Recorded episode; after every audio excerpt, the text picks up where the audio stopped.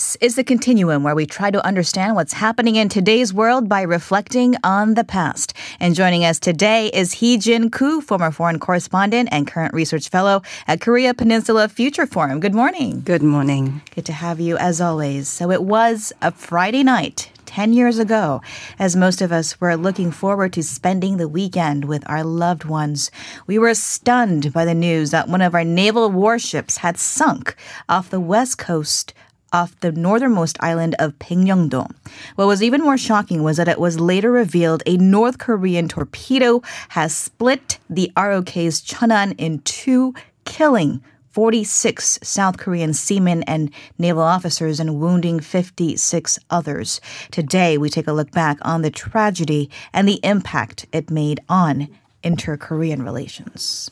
So, Hee Jin, tell us in detail about the sinking of that Cheonanham. Well, the ROKS Cheonan, carrying 104 personnel, was on patrol off the coast of Pyeongyang Island on March 26, 2010, when South Korea's Naval Second Fleet Command sent out a warning to the Pohang-class vessel saying that a North Korean submarine and six support ships had disappeared recently from that area. And Cheonan's patrols were expressly to monitor such activities by North Korean submarines. As an anti-submarine corvette, the ship was 88 meter long, displaced 1,200 tons, and carried on board multiple weapons, including a 76 millimeter gun, four Harpoon-class anti-ship missiles, and six MK-46 anti-submarine torpedoes, as well as depth charges. In the pitch black of night at 9:22 p.m., amid choppy waters and 2.5-meter waves, southwesterly winds of 20 knots, a torpedo ambushed the vessel, and the rear of the ship exploded. Within 5 minutes, it broke into two and sank. It was the most deadly attack by North Korea since the end of the Korean War. And adding to the tragedy was that additional military specialists and workers perished in the search and rescue efforts that had ensued. Unfortunately so. The waters around Pengyongdo are famous for being choppy, unpredictable, and treacherous. Survival time in the water due to icy temperatures at the time was estimated at 2 hours at most. The vessel sank 45 meters below sea level, and you could actually see parts of that ship. So it added to the sense of desperation by the rescue workers.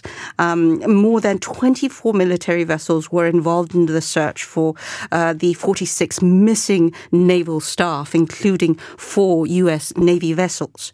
4 days after the Cheonan sank, South Korea's underwater demolition team, or UDT specialist, Chief Warrant Officer Han Jun-ho, passed away in line of duty during rescue operations, while another officer was hospitalized.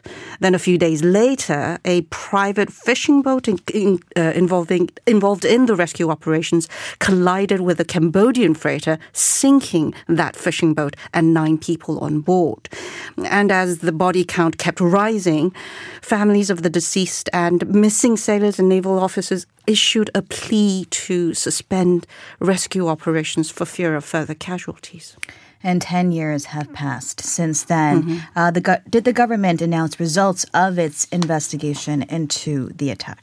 Yes, indeed. After raising the ship, South Korea and the U.S. formed a joint investigative team, which found evidence of a powerful explosion, possibly caused by a torpedo, which may have created a bubble jet that caused a shockwave that split the vessel.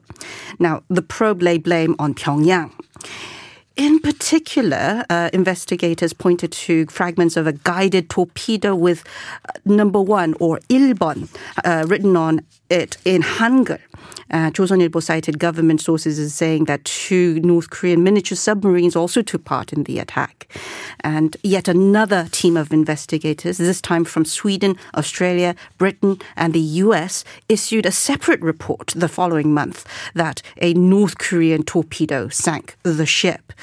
North Korea denied responsibility and has never apologized for the attack, and even offered to send its own team of investigators investigators to review the findings. Still, the general consensus among international specialists is that North Korea did indeed take part in the attack. With lasting repercussions. But the question remains, why the Cheonan-ham? Yes, there were many speculations. Well, at the time of the attack, South Korea and the U.S. were holding springtime, fall legal and key resolve military exercises. North Korea repeatedly condemned the drills as threats to its regime and opposes them because they ultimately strengthen U.S.-South Korea defense cooperation. Attacking Cheonan-am would prove that the alliance cannot possibly protect Seoul from North Korea's attack. And this may also have been a disproportional retaliation for a November 2009 clash in the West Sea that led to the loss of 2 North Korean lives.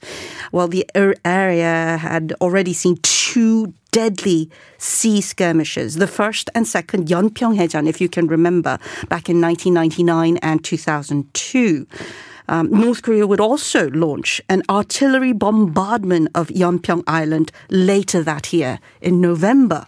So some experts, including those at the Center for Strategic and International Studies, said the attack may have been a manifestation of internal leadership turmoil in Pyongyang and the pursuit of a hardline external policy. Now, we have to keep in mind, at the time, Kim Jong-un was still an heir in training. He may have sought to strengthen his military position within the Korean People's Army, or Cho Son Yilbo, to make up for his lack of military service. And what was the response of the Lee Myung-bak administration at the time? Well, tensions between the two Koreas had been mounting since the six-party talks to denuclearize North Korea had been at a stalemate since the previous year. North Korea had been conducting its numerous nuclear tests, its second underground nuclear test in May 2009, to the frustration of Lee Myung-bak administration and the rest of the world. On May 24th, President Lee Myung-bak announced the so-called oisa jochi, in which South Korea would resort to measures of self-defense in case of further military provocation of the Democratic People's Republic of Korea. Now, he also supported readopting the official description of North Korea as quote-unquote main enemy. South Korea would stop nearly all its trade with North Korea and prohibit North Korean vessels from using its shipping channels. So fast forwarding about 10 years since then, what changes have we seen in inter-Korean relations, especially in regard to naval tensions? Well, during their third summit in Pyongyang in September 2018 between South Korean President Moon Jae-in and North Korean leader Kim Jong-un, ranking military officials of the two sides signed a military declaration aimed at easing tensions between the two Koreas.